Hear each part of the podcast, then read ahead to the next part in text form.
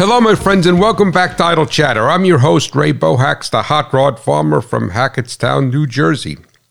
And hopefully, as always, it is my sincerest desire that the sound of my voice has things going well for you on your farm, ranch, your operation, whatever type of operation you have, or and uh, just in your life in general. If you don't farm or ranch, but that you happen to uh, to do something else for a living, everyone can farm or ranch. So we're grateful for those that do, and we thank God for those who do not, because we need the other things in life also. So uh, as of right now, I have uh, well, as of me recording this. I have three plantings of sweet corn in. I think I have my spray my sprayer fixed, and uh, who knows? It's working statically, not moving. And I changed the manifold. I think I told you that the last time, and it lost pressure. And I uh, changed that. I got the new manifold, but they didn't send me the fittings for it. It's unbelievable. So I ran around all over trying to get fittings, and I had to end up getting plumbing store fittings and the barbs on the plumbing store fittings, even though there's for a half inch hose, are higher or, or, or, more exaggerated than the ones on the sprayer fittings. So the old hose would not go on and because it wasn't pliable enough. And I didn't want to get involved with replumbing the sprayer at that particular point. I wanted to get, you know, do what I had to do. And even though I wanted to eventually replumb it, the hoses aren't cracked, but they are hard. They're from 2009, so they're 13 years old. Everything I have, it stays shedded, but for about a month during planting, it sits outside. So um, anyway, but it gets it gets well. It's not a shed; it's a sea container, and it gets hot in there. So, but what have you? But there's no real UV damage other than when it's sitting outside. So what happened was that I said, "All right, well, let me call them up and order the right hose, the right material. I don't want to use heater hose, so I called up Crop Care, and they had they send me the right material, and I said, "All right, I'm going to." Put I got the manifold on, I got the fittings on, and the plumbing store fittings, and I'll I'll you know put the new hose on. I'll just I wasn't going to re-hose the boom at that particular point. I just needed to re-hose whatever came to the boom from the three uh, the three I'll call it zones on the uh, or sections on the sprayer, and. Uh, the new hose, which is very nice. It was a, it was the same. It was a uh, Parker hose, but it was a different part number than they used nine years ago, and um, that wouldn't go under fittings either. wasn't pliable enough. So I said, "This is crazy," and that's when I realized. I cut the old hose off, the old nip with the old fittings from the manifold, and lo and behold, the barbs are much uh, smaller. So the old hose fit right on to the old fittings with no problem. I cut it. I use my uh, my whatever you call it, the heater hose tool, and cut a nice clean cut on it, and put it on there. So I put it. So I put a six hundred dollar spray manifold with thirteen or fourteen year old fittings on it. Put it all back together. This one didn't use an isolator for the gauge. Had a higher pressure gauge, which to me I'd rather have the lower pressure one because there's more resolution. But whatever, it's moot at this particular point and I fired it up, and uh, everything seems to be working. The gauge no longer shakes. So I'm wondering if there was some sort of hydraulic uh, hydraulic effect happening in that manifold. I, I, I bet you something probably was coming apart in there. I didn't take it apart yet. I want to take it apart because I want to before I throw it out because I want to see this if I could find this smoking gun and uh, what was causing it. So, but interestingly enough, now according to this gauge, the pump I, I used to be able to close the valves and turn the RPM up, and it, and it would and it would build sixty pounds of pressure. But this one I can't do that. So who knows? Who knows? All right, who knows? And uh, I think I told you they fixed the refrigerator, and they claimed that it was a. The guy was very very nice. I personally think that it was the. Uh, the the evaporator was all iced up because I think my wife had too much stuff in the freezer I may have told you last week, but uh, anyway, so that's fixed. But interestingly enough, that now, as soon as well, about two hours after the guy left, what I think is it sounds like the compressor is starting to make noise. Um, It's doing everything right. It's cold. It's it's two degrees, zero to two degrees in the freezer. It's 39, 40 degrees in the refrigerator. But the it sounds like the the compressor was always. I mean, never heard that thing run. But I was thinking about it, and I'm going to use my mechanic stethoscope. I don't think it's the compressor. I think it's the fan, and I think there's a piece of ice left in there and I think it's going, and the fan is running, hitting a piece of ice. So why am I going to use my mechanic's th- th- thermostat? My mechanic's stethoscope is because the compressor is down at the bottom and the fan is in the freezer. So if I could go in there with the stethoscope and hear the fan noise, then I guarantee you there must be a piece of ice that's still in there and rubbing on the fan blades. And God knows the fan blades are probably plastic, so they'll probably break. But I can't blame. I was mad at Whirlpool and he did change the thermistor in the in the uh, which is a it's a thermistor which is the opposite of a resistor. A resistor actually when it gets heated increases in, in resistance. The resistance goes up, and a thermistor is the other way around. When it's heated, the resistance goes down. And they use thermistors in most engine management systems for coolant sensors and air charge temperature sensors, whether it's gasoline or diesel. So if you were to unplug, let's say, a coolant sensor on a modern engine, modern in the last 40 years, which is frightening, the ECU would consider it to be like minus 40 below zero. So it's uh, it's completely different than a resistor. Well, I shouldn't say it's completely different. It's the exact opposite. It's the mirror image. So uh, they claim. So not like I'm saying this. That sounds derogatory. The guy was a great mechanic. He was a car guy. He had a Challenger. His new Challenger. He's putting a supercharger on. It got a cam and head package on it. But anyway, uh, the the when you check a thermistor, you need to have a chart because it has to be a certain resistance at a given temperature. So he he you know did all of that properly. He took his infrared gun, measured the temperature of the thermistor. I mean, you know, this is, this is not like you're doing machining with a micrometer. So you mean the charts have a little bit of, of leeway in them.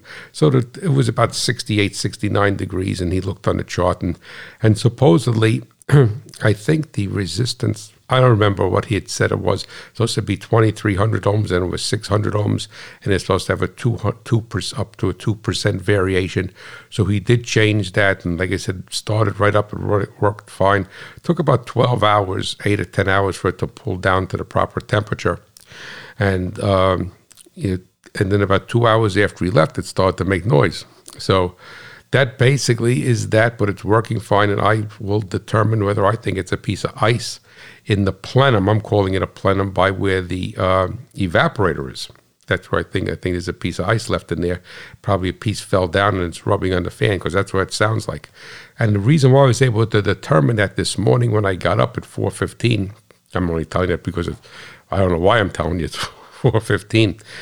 I was in the kitchen and I heard it start, the refrigerator start, and uh, for a nano, I'll say a nanosecond, a split second, the way it's the way it's set up is that the compressor kicks on first, then the fan kicks on. So there's a slight delay. And I heard the compressor kick on, and that was very, very quiet. And you know, four o'clock in the morning in the house out in the country, it's very quiet. And uh, and then you hear the fan coming. That's when the noise came on. That's why I think it's a piece of ice in there. So I was cursing Whirlpool for no reason. So Whirlpool, I take back my cursing of you. And the other thing basically is uh, I have the Maverick. They brought the Maverick over, the hybrid Maverick, and then the end of this week I'm going to be getting the uh, the EcoBoost Maverick. So I have the and the the Maverick is unbelievable. I mean, it really is. I don't particularly care for the one that I have. I mean, they give me they give you all these loader ones, Lariat with a moonroof and leather upholstery and what have you, and I don't particularly care for the color scheme of the one that I have.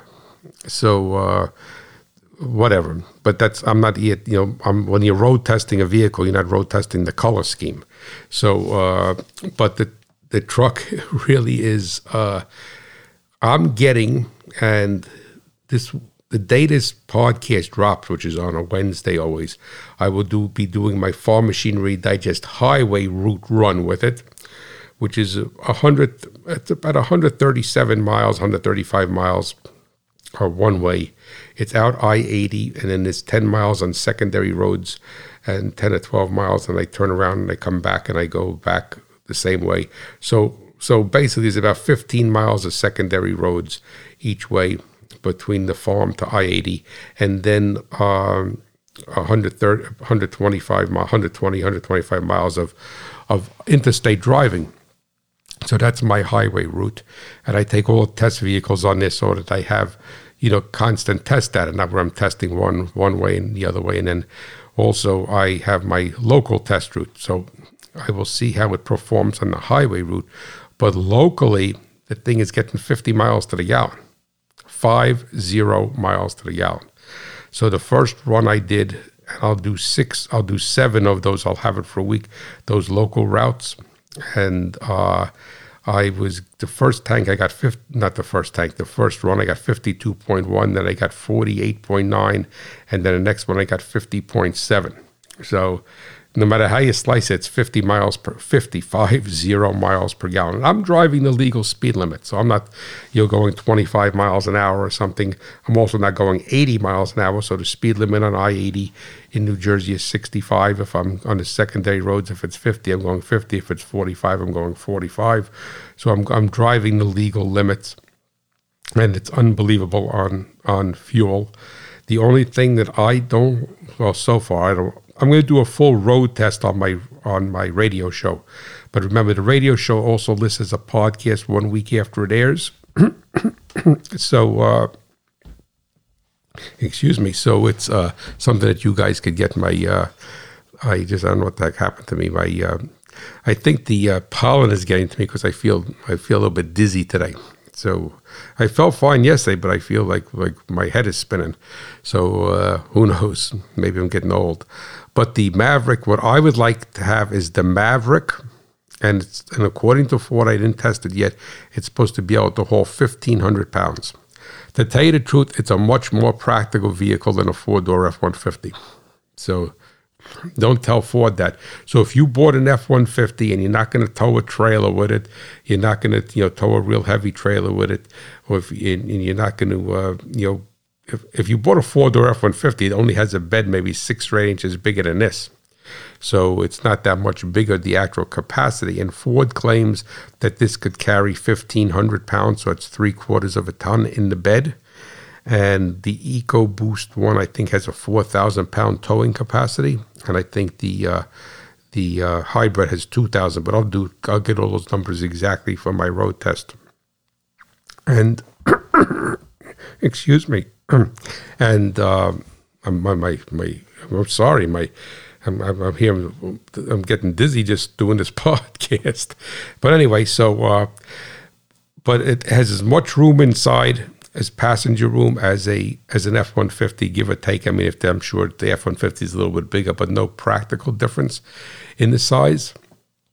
So it's really a much better vehicle for you to use for the family and for the farm. So for the but what I would particularly like is to have a Maverick with the same weight capacity, but have a cab and a half instead of the four door cab.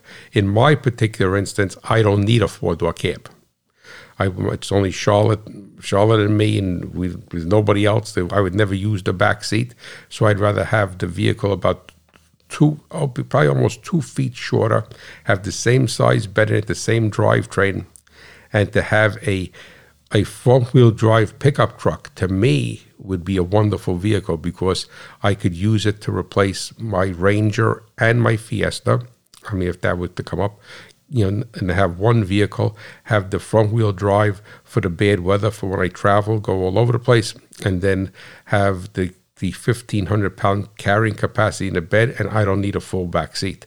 And the only reason why I would want some semblance with two little jump doors back there, because then you could put you grocery shopping, you could put stuff back there, you could put your luggage back there, what have you. So uh, so that would be very very practical, and it would be a shorter vehicle than it is right now. The Maverick is 200 inches long. I think it's 199.9 inches long. So it's and I think my short bed Ranger is a uh, 187 inches long. So my short bed single cab Ranger. So that's basically uh, quite a bit of a difference when you pull it in the garage. So I will let you know about that, but very, very, I mean, the thing gets 50, 50 miles per gallon. So that is crazy. Now, the other thing is that I got, I have, uh, well, two pins in my map. And the first person, I think I may have announced you prior to that. So you get announced again. I'm sorry about that. But Mr. Brian Sanson from Chit- Chittenango, New York, he gave me a pin in my map. But this other gentleman, for sure I know I didn't announce because he just reached out to me last night, and it is Mr. Kevin Judd from Elkhorn, I'm going to say Montana, Elkhorn, Manitoba, which is southwest Manitoba in Canada. And he was kind enough to give me a pin in my map. He said Elkhorn is a small little town that I wouldn't find, and he was correct. But I just put a pin with his name in it in southwest. Uh, I keep saying Montana, Manitoba, and uh, Mr. Judd also just bought a used Ranger. So uh, maybe next on the next week's uh, idle chatter we'll discuss some ideas of what I think he should do with that. So he bought a Ranger, and I think I was partially instrumental in that based upon his letter. And he he plants a lot of crops out there, and he sent me his beautiful his beautiful grandchildren, has a little baby and two older grandchildren, and uh, he sent me some pictures of his. Uh, of his cattle, and he plants a lot of crops out there because he sent me another email excuse me, sending another email about that. And I also want to thank you, Mr. Judd, for your kind words about hoping that my beloved cat Donald comes home. As of this recording, he has not yet come home, but we have faith in the Lord that he will bring him home to us very, very shortly. So I want to thank you, Mr. Judd, for that and greatly appreciate you listening. And he said, sometimes you listen to the episodes twice. Well, as an educator, that that is music to my ears because um, that's really what it's all about. So thank you so much for the pin in the map, and these gentlemen will be in the drawing for the Hot Rod Farmer license plate. So that's uh, pretty good. And uh, let me see, we have two winners, and I have to announce those. And one is Mr. Michael Cheshire, Cheshire from Colorado Springs and then Mr. John Bosch from Tiverton, Ontario, Canada. So, gentlemen, please reach out to me at Hot Rod Farmer at farmmachinerydigest.com and let me know where you want me to mail that Hot Rod Farmer license plate to. So that will be that'll be fantastic if you would be kind enough to do that for me. All right, so now on today's show, what we're going to be talking about is EGR. And a while back, a long time ago, I did a show on EGR, and uh, and I think it needs to be revisited because there's a lot of EGR problems out there. And uh, I'm just going to stop for a minute here, and I'm going to put my top fueler on because I'm going to clear my th- clear my throat out. Okay, hold on, guys.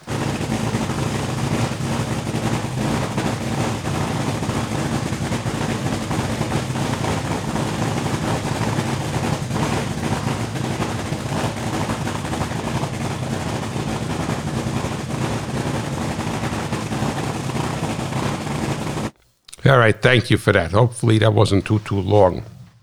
But uh, I don't know if that's annoying to you. If it is, I know Jason out in Long Island liked it, but I don't know if it's annoying to you. But I don't just don't want to have that dead air. And as I said, there is a pause button on here, but it doesn't work too good for you to pause. That's they call it like a cough button, and sometimes when you press it, it resets the whole soundboard, and then you have to paste the paste the actual episode back together, which is. Uh, something that Susan would have to do, and it, it, it, just makes it complicated. So I just ask for your forgiveness for uh, having to uh, to do that. Alrighty. So we're going to talk about EGR. Now, the interesting thing about EGR is that it first came about on gasoline engines, and it stands for exhaust gas recirculation. And the reason for EGR is to lower an emission called the uh, called oxides of nitrogen, which is abbreviated NOx. It's capital N, capital O, and it's subscript X. So it's uh, it's not nitrous oxide; it's oxides of nitrogen, and that's an emission that is created through heat, pressure, and exposure time in the combustion chamber, and it's responsible for photochemical smog. And if you have a later diesel engine and you have a SCR system on it, selective catalytic reduction, and you're using uh, diesel exhaust fluid, DEF, then that is to control oxides of nitrogen. now, what's happening is that the way they control the way they control oxides of nitrogen with EGR, not with not with SCR, with EGR, exhaust gas recirculation, is they put into the combustion chamber an exhaust gas. And exhaust gas is inert, meaning it's not going to be able to burn. And if it's not able to burn, then it's going to lower the combustion temperature. So it's actually used as a filler so it would be just like if you were to look at a crop protection product or look at anything and they say, well, I have these other items in it, water or this or that or what have you, and it's used as a carrying agent. So in this particular instance, EGR is used as a, as a filler and it takes the place of combustible mixture. So if it takes the place of combustible mixture, then the, then the engine, the combustion process is not going to produce as much heat, and thus it is not going to produce oxides of nitrogen. When the leading edge flame front temperature gets to about 2500 degrees and above, that's when the oxides of nitrogen production really starts to ramp up. Now, there's oxides of nitrogen produced below that, but the amount of oxides of nitrogen is is minimal. I'll say that compared to once it gets to be 2,500 degrees or more. So by putting EGR in, it's inert, and it's not going to allow the, the temperature in the cylinder to get as high. Now, keep in mind that EGR is not administered all of the time, and the strategy for EGR is completely different for a gasoline engine, spark ignition, versus a diesel engine. That's because the combustion process is completely different. Whereas the diesel is is is uh, is what do you call it? Uh, well, it's it's comp- what do you call it? That's not too professional. I was just looking at my instrumentation here, where diesel is um, going to heat the air to a point where the fuel auto ignites and the spark ignition engine, the arcing of the spark plug is what is going to do that. I'm just going to get a drink here. Excuse me for a second. So that is that's a ma- a major difference of how the combustion event takes place. Now, when you talk about EGR, there's what they call a dilution rate.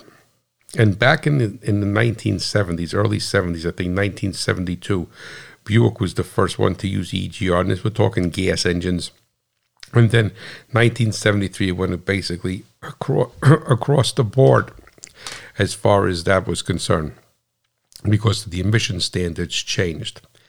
And back in the early days of EGR, what would happen is that they would not actually administer EGR to, let's say, if it was an eight cylinder engine, to all eight cylinders.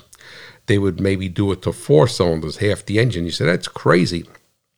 Well, all they were interested in doing was meeting the emission standards for that particular. They just wanted to meet the standards. They didn't care how they got there.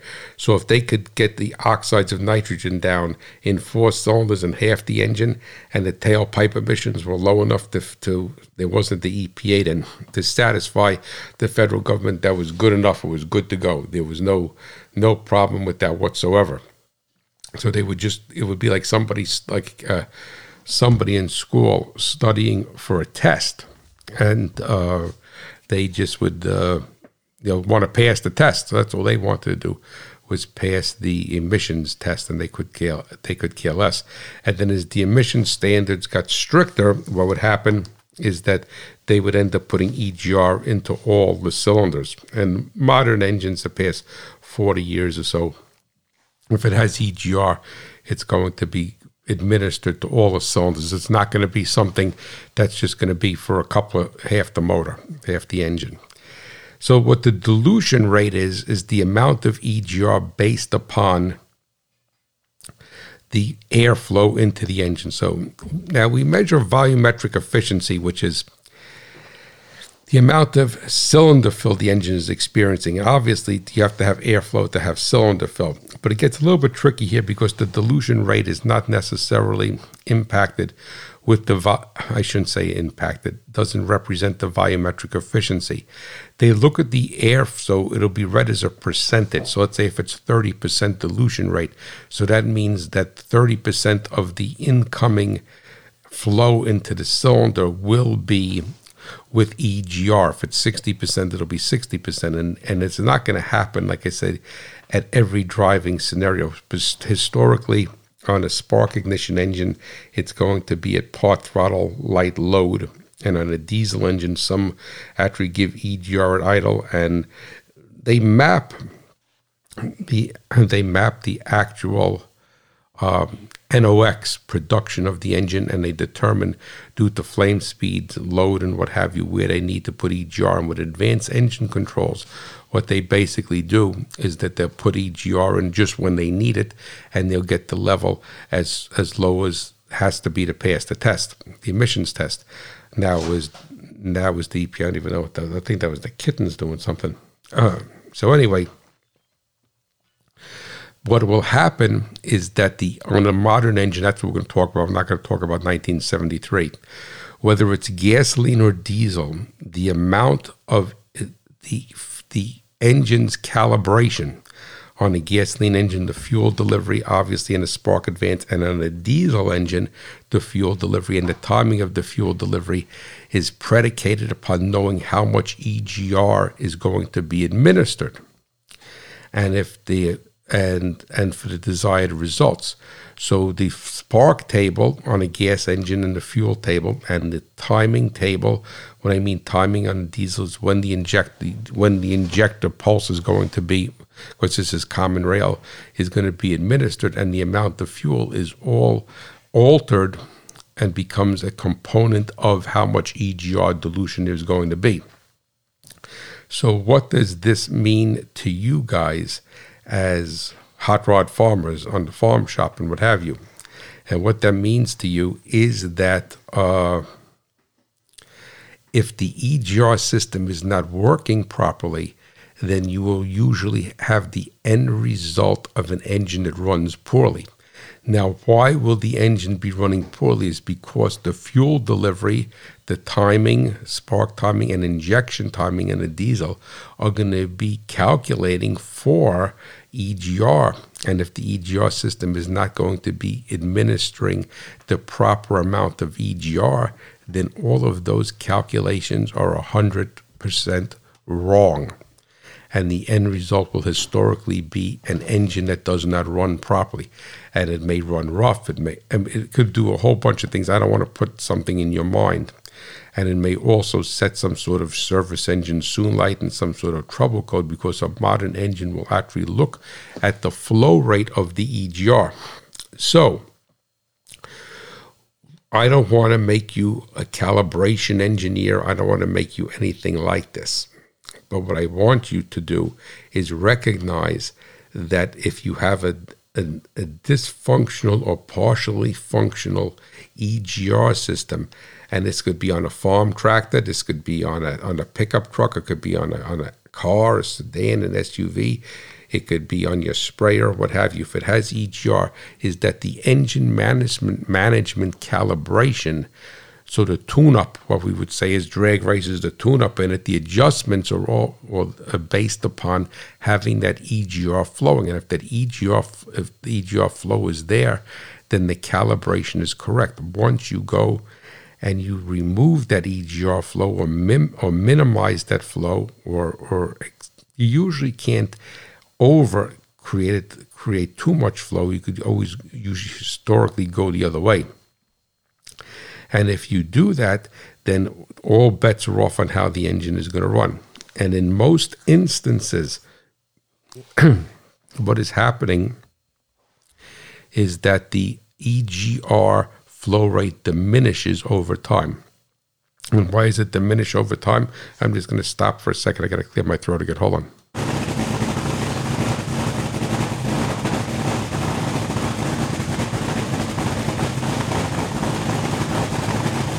I'm really sorry about that, but uh,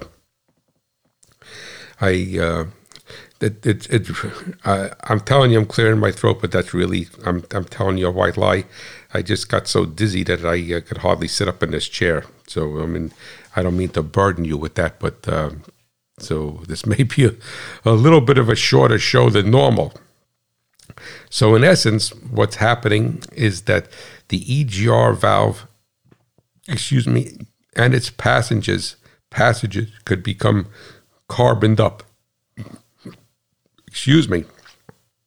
And if they become carboned up, because remember, we're putting exhaust gas in there, which is going to have, which is going to be uh, going to have carbon in it, and also a lot of diesel engines and some gasoline engines have what they call cooled EGR And the cooled EGR means that they have a cooling system, like a little radiator that runs engine coolant. It's not the same, usually, it's not the same coolant. It's the same chemical formulation, but it's not the same coolant that goes into the. Um, it's not this into the radiator, so it's a, it's a, it's a divorced system.